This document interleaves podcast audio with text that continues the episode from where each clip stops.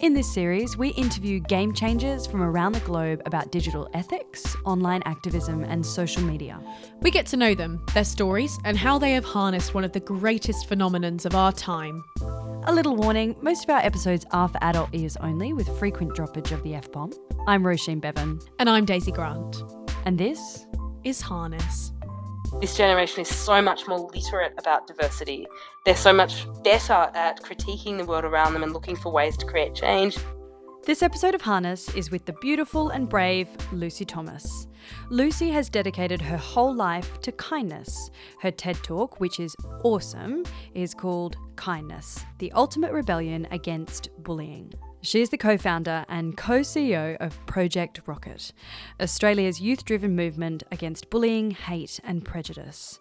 She took a values driven leap of faith to start the movement with her sister Rosie straight out of high school. For more than a decade since, Project Rocket has been empowering school students to stand up to bullying, with particular focus on cyberbullying. Project Rocket is a thriving enterprise serving as a safety partner to major social media platforms. In a cruel irony, after building her career tackling it, Lucy's life was fundamentally changed when she became the target of an extended pattern of homophobic bullying. In a separate incident, she also made global headlines in 2016 when she stood up to a homophobic Uber driver.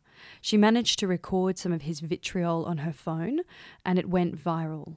These experiences have only propelled Lucy forward. She has worked personally with hundreds of thousands of young people all over the world to lead the effort to make social media part of the solution to a safer, kinder community.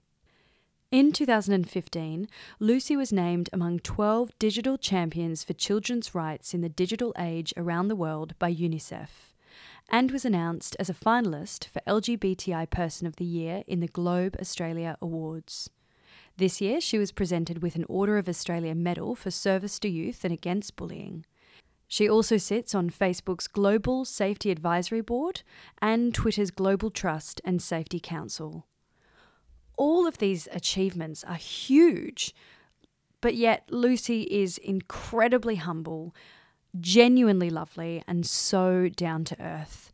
We loved our chat with her, and we hope you do too. Please see the show notes for more on Project Rocket. Here she is another indicator that we've been in the UK for way too long is that we keep saying project rocket, but it is definitely project rocket. So we're trying to make sure we say it ah, right. like the true blue Aussies that we are. Oh, Project Rocket, eh? Yeah. Thank you so much for talking to us. It's so lovely to chat. How are you? I'm great. It's um so over here in Australia today is the National Day of Action against bullying and violence. So it's been a pretty um, massive day for us. Yeah. Uh, but often it's a day as well where politicians come out and make announcements that are pretty revolutionary, like we need to do something about bullying, and often young mm-hmm. people are overlooked. But um, yeah, we've just been really like hustling to try and make sure that their voices are out there and platformed and represented. So yeah, I'm I'm well. I'm feeling a good buzz. What is Project Rocket?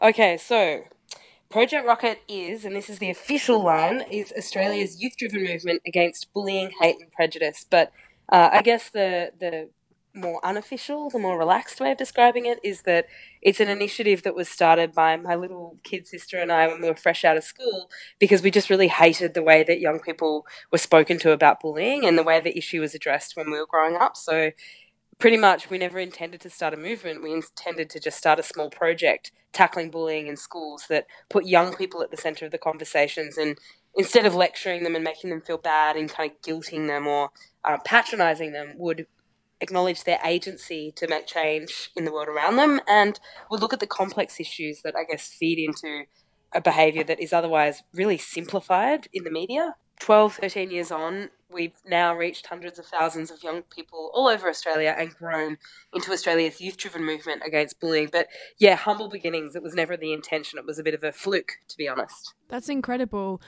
What are the kind? What are the actual steps and uh, kind of activities that you do to ensure that these kids are taking part and you're not just lecturing them when you visit the schools. I think what we anticipate as teens is that someone's going to come in and tell us about the world and kind of, you know, overlook the fact that we we know about our own worlds and we um, are incredibly conscious of as critical thinkers and global citizens. And um, yeah, so the first thing that was really important to us is that we'd acknowledge that young people aren't babies or puppies, and we'd, um, I guess, charge them with yeah, assuming that they do have really incredible insights and opinions in the world. Um, the second thing was rather than lecturing, we thought that in, and, and predetermining what we wanted people to learn, we thought that it would be much more effective to allow the group to come up with the learning themselves. So, working with a cohort of, say, um, 215 year olds, we all know that one of the benchmarks of being 15, because we've all been there, is feeling like no one can teach you anything because you already know it better. So, we kind of gave up on the idea of knowing it better and instead trusted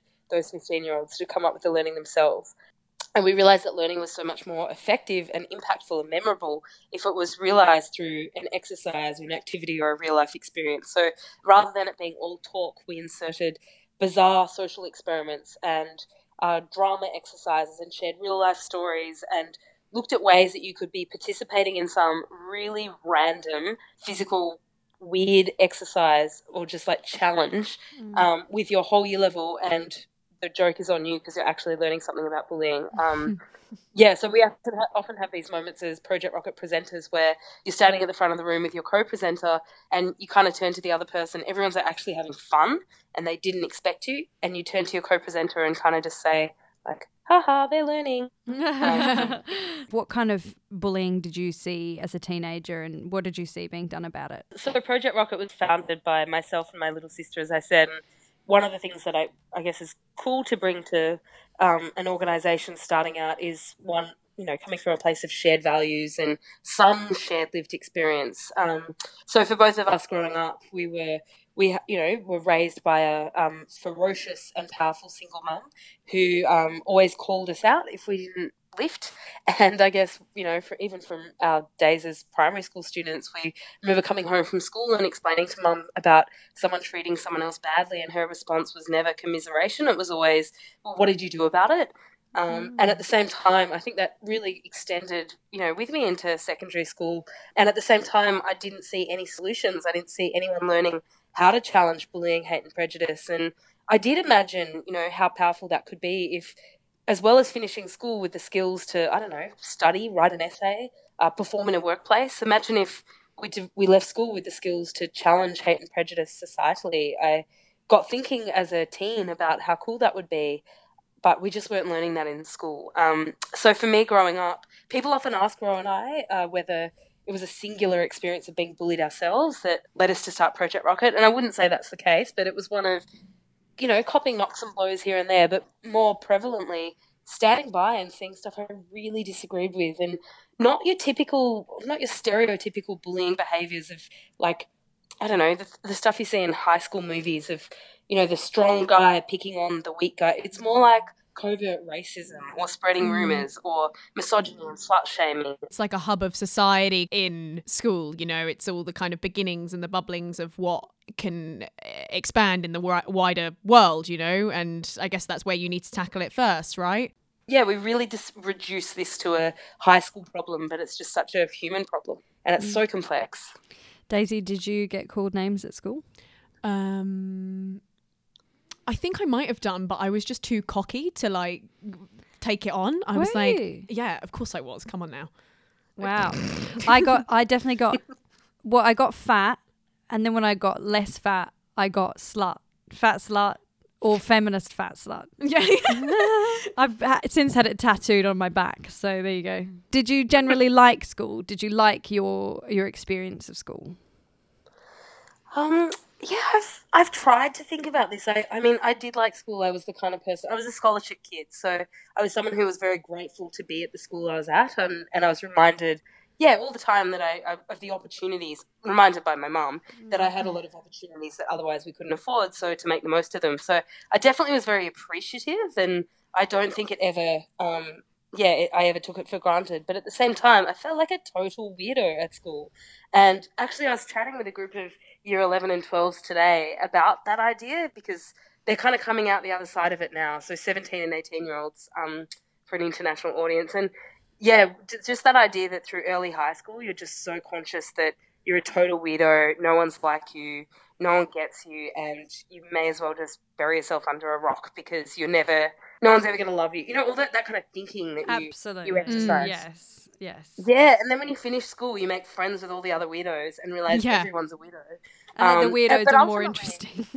Yeah, but I guess just that there's so much more that unites us than divides us, but we have as teens just that self-critical, self-conscious rhetoric about what you're not. Um, Mm. and I definitely would have been one of those characters, a bit of a bit of a uh, outcast, but definitely very focused at the same time on the opportunities that I had from literally just attending the school that I went to.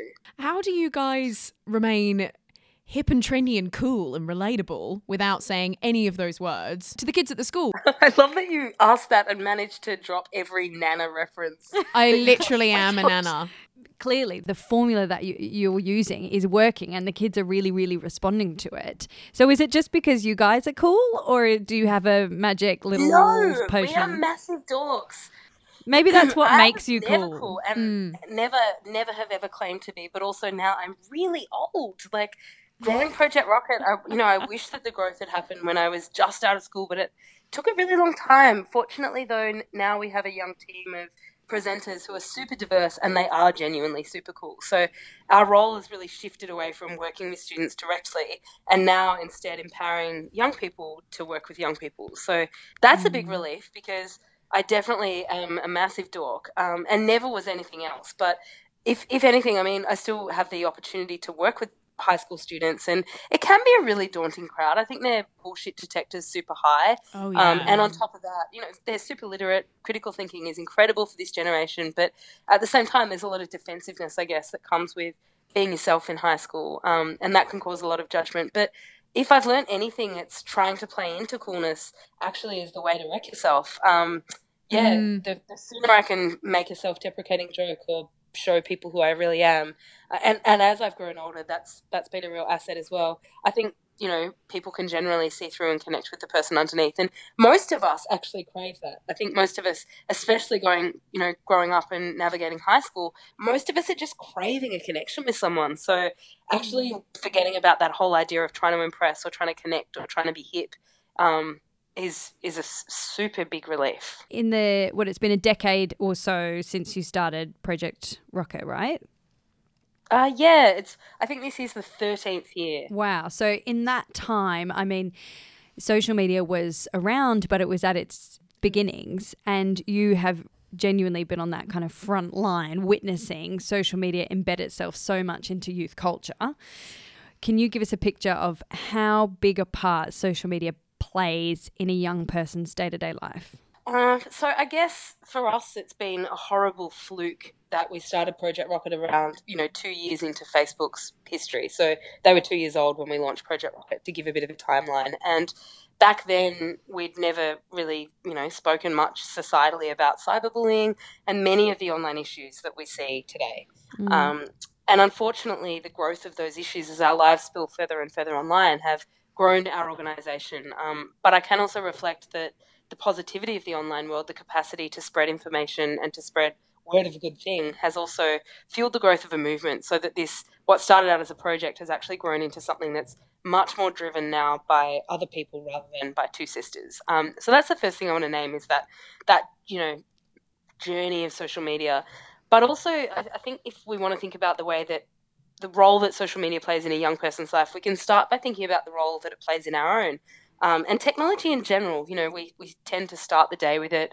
We use we use it to navigate our way to work. Um, throughout the day, it plays such a pivotal tool in our work. But also beyond that, beyond the like mechanics of getting through our day, it's a, such a social connector and such a brilliant one at that. Um, and it makes the world so much smaller. It provides support for people who otherwise wouldn't have it, or support, you know, for us that's just better than what we had without it. Um, Yeah, and, and we can see the way as adults that, you know, now we're seeing voices platformed and lifted up that previously didn't have representation on in mainstream popular media. So, you know, we're seeing the rising up of, you know, trans young people and people of colour um, and people of diverse faiths that, you know, we weren't getting insights before into their lives. And so for this generation, I think that combining all of that, it's, yeah, really akin to their experience of the online world that, you know, except that they're like literally growing up in it. So Mm. the downside is pretty easy to predict that, you know, the adolescent brain isn't fully developed or fully solidified, and we haven't worked out our, um, I guess, our planning and decision making when we're aged 14, 15, 16. And it's terrifying to think about having a device in your hand that can make those mistakes permanent. And I'm just so grateful I didn't grow up with a phone in my hand. Mm. But at the same time, um, all of the possibilities that this affords, that this generation is so much more literate about diversity. They're so much uh, better at critiquing the world around them and looking for ways to create change. They're really great at organizing, and, and by that I don't mean like um, organizing their homework. I mean organizing people, getting people together, Mm. and for, for social action or change. So. Yeah, I think that it's very much it's it's impossible to think about this generation without thinking about technology. Mm. But unfortunately, so often the ways that people connect this generation with technology is through all of the negative, through you know photo leaks and image-based abuse and cyberbullying and online harassment and trolling and keyboard warriors and all of this awful, awful stuff, which is really just like the blip, like the pimple on the face of the digital generation. You know, without being fear mongering, just to dwell on some of the darker sides of social media for a second.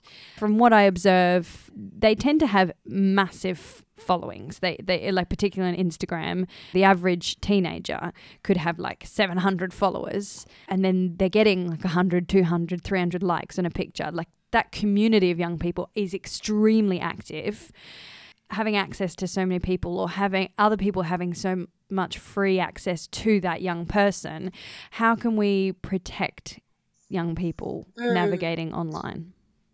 So that's an interesting question, um, and I want to come back to that. How can we protect young people navigating the online world? Because I think it's like the million dollar question. Um, But in terms of some of the dangers, I'm first of all, I'm grateful that you let me talk about some of the positive things first, because usually people are just like, "It's a horrible world. Let's talk about all the awful stuff." Well, it's not a horrible world because I woke up and the first thing I did was check my Instagram today. and if I was to be that hypocritical as to say It's, a the ho- worst thing that has happened to the world. How can I expect a young person to have the self control that I don't have when it comes to technology and be Right. critical of that? So we're Yeah, not wow. we're not here to bash social media, but I think it's important, obviously, to talk about uh, Yeah. the, the pitfalls.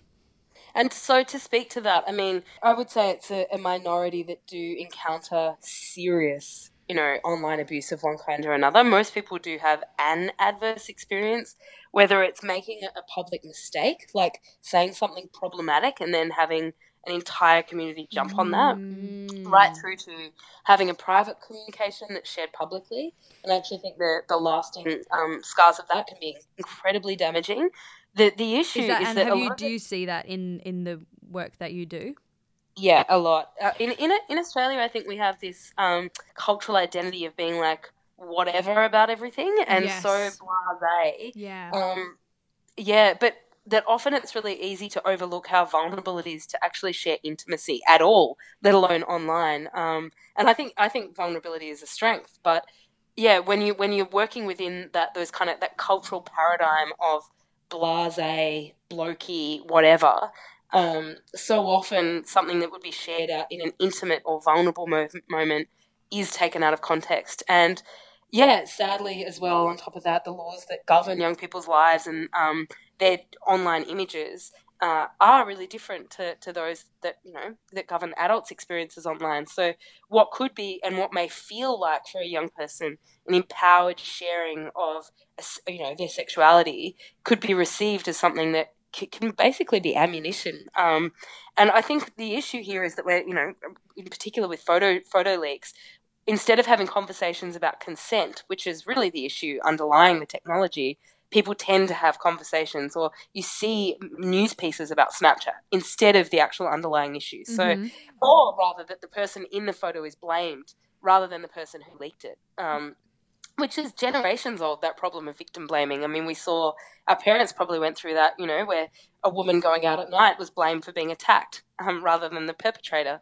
Um, so we're seeing like the next iteration of that, and it's just really unfortunate that often the people who experienced slut shaming and victim blaming in the 70s and 80s are now perpetuating it for the digital generation because they just aren't can't quite up to speed with the fact that there is no distinction between the online and offline world. To, So to Mm. share your sexuality online is to share it offline and vice versa. So that's a huge issue. Um, that mostly what we see is that kind of everyday nasty stuff. So things like peers setting up fake accounts designed to, you know, create a really convincing false identity. Um, peers, I guess, yeah, leaking content or filming or photographing you without your permission in vulnerable situations.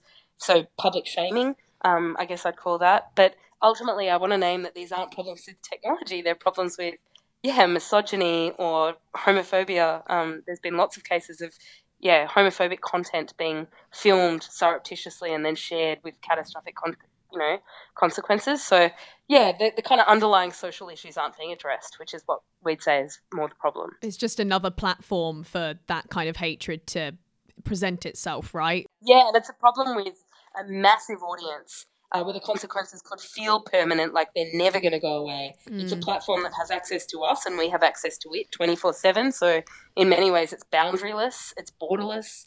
And so, for so many people, it can be all consuming. But I do want to come back to that question about how can we protect young people because, unfortunately, when people hear about all these problems, they are terrifying and mm. they can be really dire and they can be soul destroying. But the problem is when we try and protect young people from all of the negative stuff, we actually end up most often cutting them off from the resources to resolve their own problems. So, you know, a common a common solution given by parents to young people if you're being bullied online is to turn off your phone, not realizing best of intentions behind that strategy, but not realizing that that will actually cut you off from a very support network as well that could carry you through a bullying situation. So, yeah, that's a great point. Would, yeah, would also want to flag that yeah, protection is really challenging as well.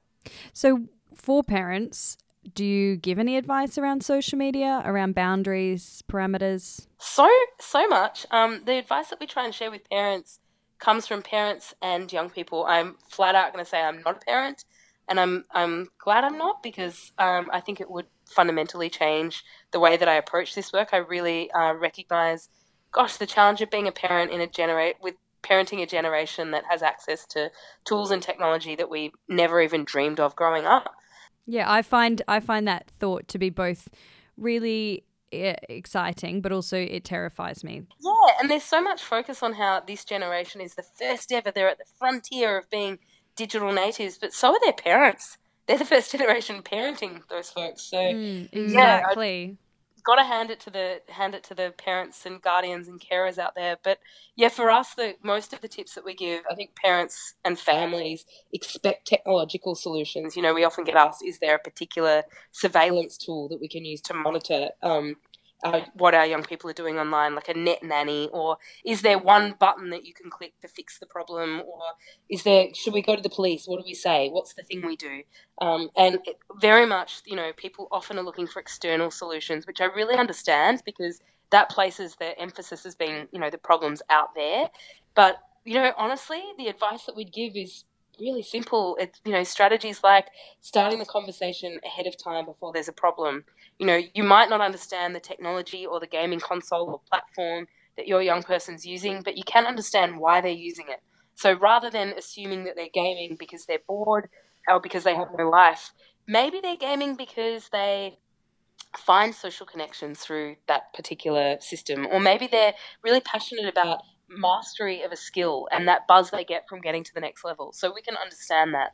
You know, maybe it is that they're on Tumblr, they're connecting with a particular community that they don't have access to in their small regional town. So that's actually really positive. And if something then goes down on that platform that's super negative, it's going to actually really contaminate so many of their experiences. So we can be there to provide support if we knew the positives as to why they're involved in the first place. You've sort of blown my tiny mind a little mm-hmm. bit, Lucy, because I, I, I was expecting you, to be honest, to say something like, yeah, well, we recommend, you know, three hours a day at yeah, this let's limit it. Blah blah blah blah. blah. um, okay, so here's another one. A huge piece of advice is to set limits before you give the young person the device or before mm-hmm. they sign up this isn't a new issue about uh, negotiating limits with parents. Like when we were growing up, it was about setting like the appropriate amount of time to watch TV per day. Or I, I wanted a drum kit and I had to save up for it myself. And when I eventually got it, mum had never had a conversation about appropriate hours of the day to practice. Um, it would have been much healthier for her had we had that conversation before I had the drum kit in my bedroom. Mm. So, like, these are regular issues of being a teenager and negotiating those limits ahead of time. It's actually like something parents have been doing for generations. So, that's another one that's great. Another so strategy... we can calm down a little bit, like just relax. Yeah, we, have got this. We've been doing this for years. Just the thing changes per generation. Yeah, I think so. The the next one that comes to mind is around um, helping your kid to find allies. So I think like as a as a family member, when you hear someone's going through a really hard time, you want to pull out like your fierce mama bear, jump in there with a flamethrower, and destroy anything that is making your family member's life hard. Like we tend to react viscerally, but actually, like it can be so much more powerful if you know your child is going through online hate to find peers for them who can stand up for them. It's much more powerful than like your mum jumping in and saving the situation for you. Yeah, I actually think we're at a time in this world where allyship is needed more than ever. It seems like the conversations we're having online and offline seem to be really polarized. When you think about what allyship is, it's having someone who has solidarity with you, even if and I, I emphasize this, even if they're not your friend, even if they don't know you, it's mm. because of the principle.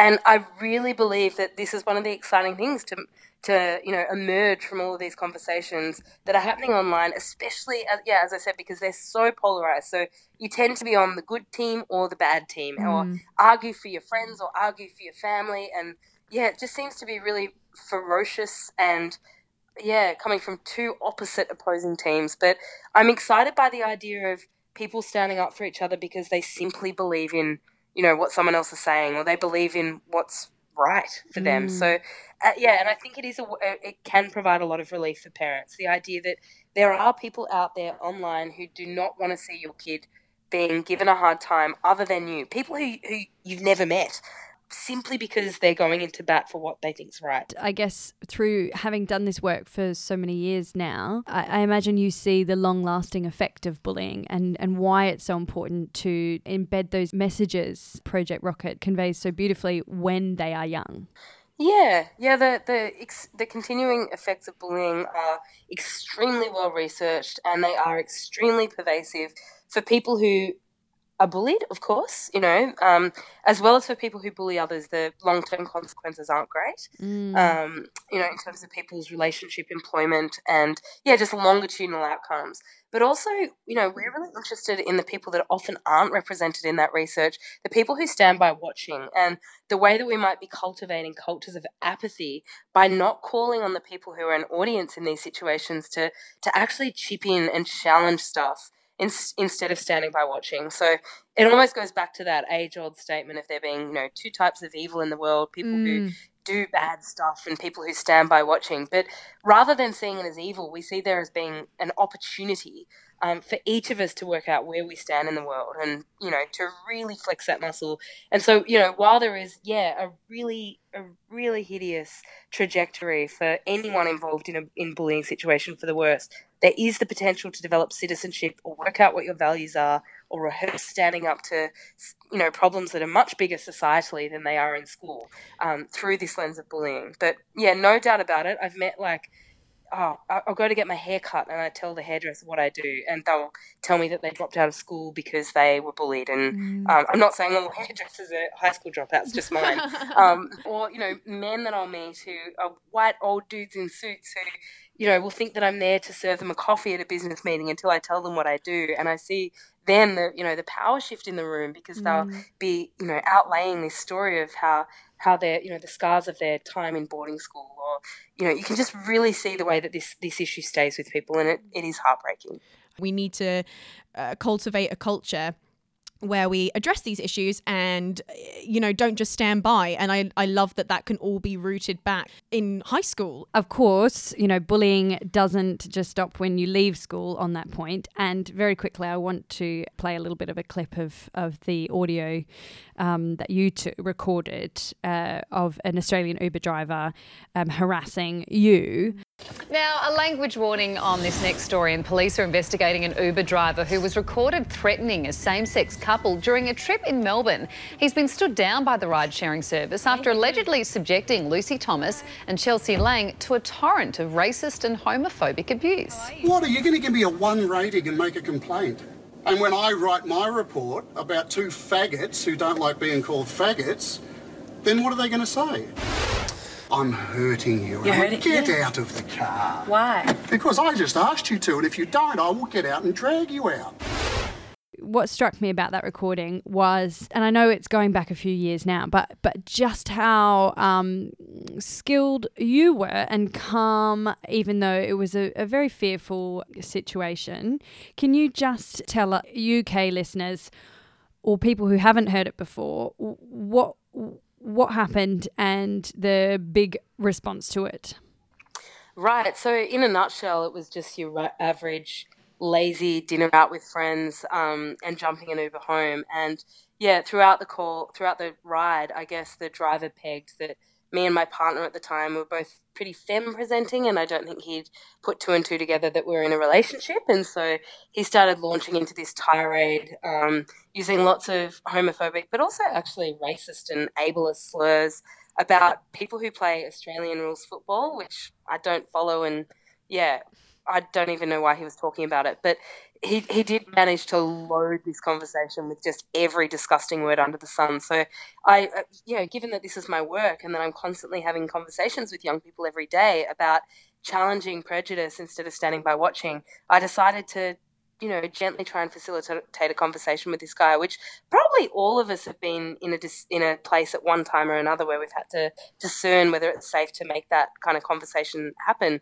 Um, and in this case, yeah, I did. And um, unfortunately, his response was really negative. It was to his question was like, "Why are you challenging me? Are you to insert homophobic slur?" Um, And in in unison, my partner and I at the time um, went along together, but gave the exact opposite responses. She said, "Yes, we are." Inference being same-sex attracted, and I said, "It's none of your business." Um, and he immediately then turned on her. Um, and at this point, yeah, we, we just arrived outside my house. We were locked in the car. He had my address because it was an Uber. Um, and so visibly, I pulled out my phone and held it up so that he could see and started recording the conversation. So you'd already you'd already gone through all that before the recording even starts.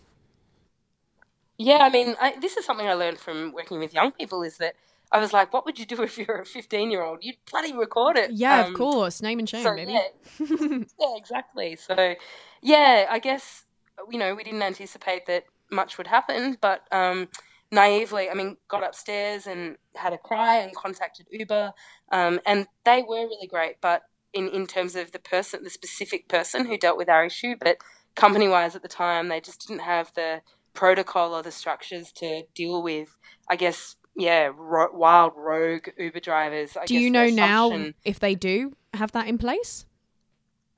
Yeah, so it was unfortunately the public. So we tweeted it the next day and it went viral, Mm. um, which I definitely didn't anticipate. I yeah came out of a meeting and there were news stations in Spain contacting me for comment, and I was like, I'm not even anyone. Um, but as a result of that, the guy got yeah fired. Um, it for us, it was about trying to take action in any way that you, we could, and yeah, actually, if anything, the most overwhelming part of it was the surge of support online. I had Uber drivers contacting me saying, "You're welcome in my car any day." Oh, that warms my heart. So sorry that happened to you, but I'm really pleased to hear that there was so much support, and I guess uh, that's what we have to cling on to. And I and the the message of Project Rockit is that as a collective we can uh, stand up and rise up against it. And it has been so lovely to talk to you. And my last question is: if you had a magical crystal ball and uh, you saw the future in ten years, what's what's the hope and dream of Project Rockit?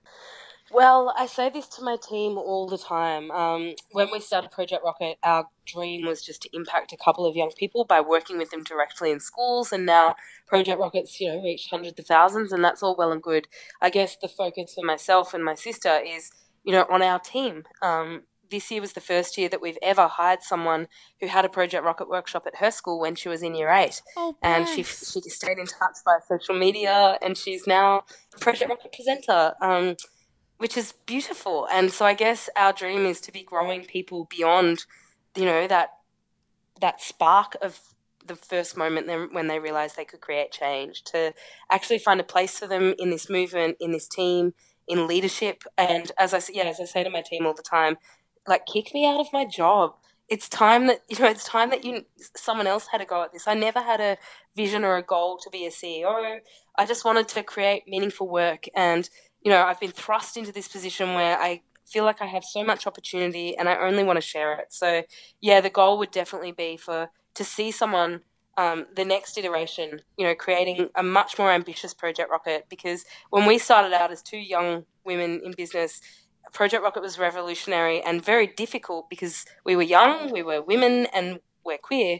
But now I want to see, I don't think anything about that's radical anymore. And I want to see, you know, this youth driven movement against bullying represented by the people who need it the most. And that's the goal. Woo! Great. That's Preach it. beautifully said. Yeah. Thank you so much, Lucy. It's been amazing to talk to you. We really, really appreciate your time. Thank you so much. And thanks for just doing great work and having great conversations, you two.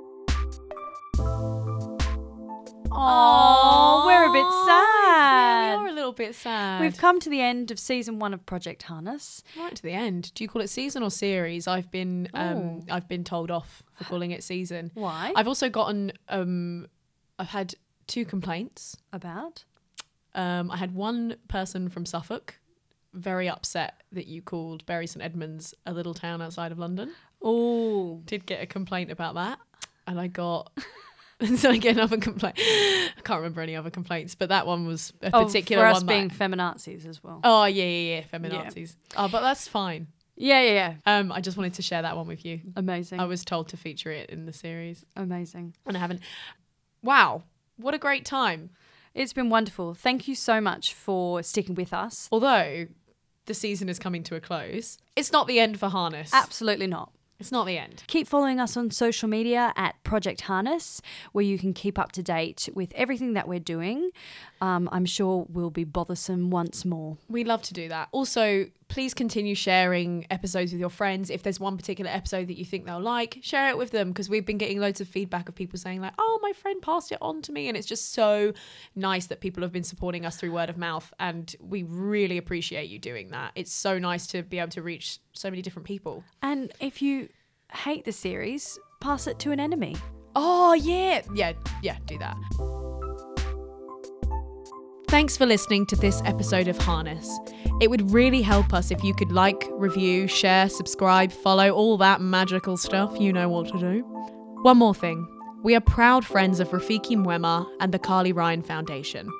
Both charities work tirelessly to help protect young people from harm and suffering. Support us by following the work of these amazing charities and, of course, each of the incredible guests we've had on the show. We'll include links in the show notes. Thanks for listening.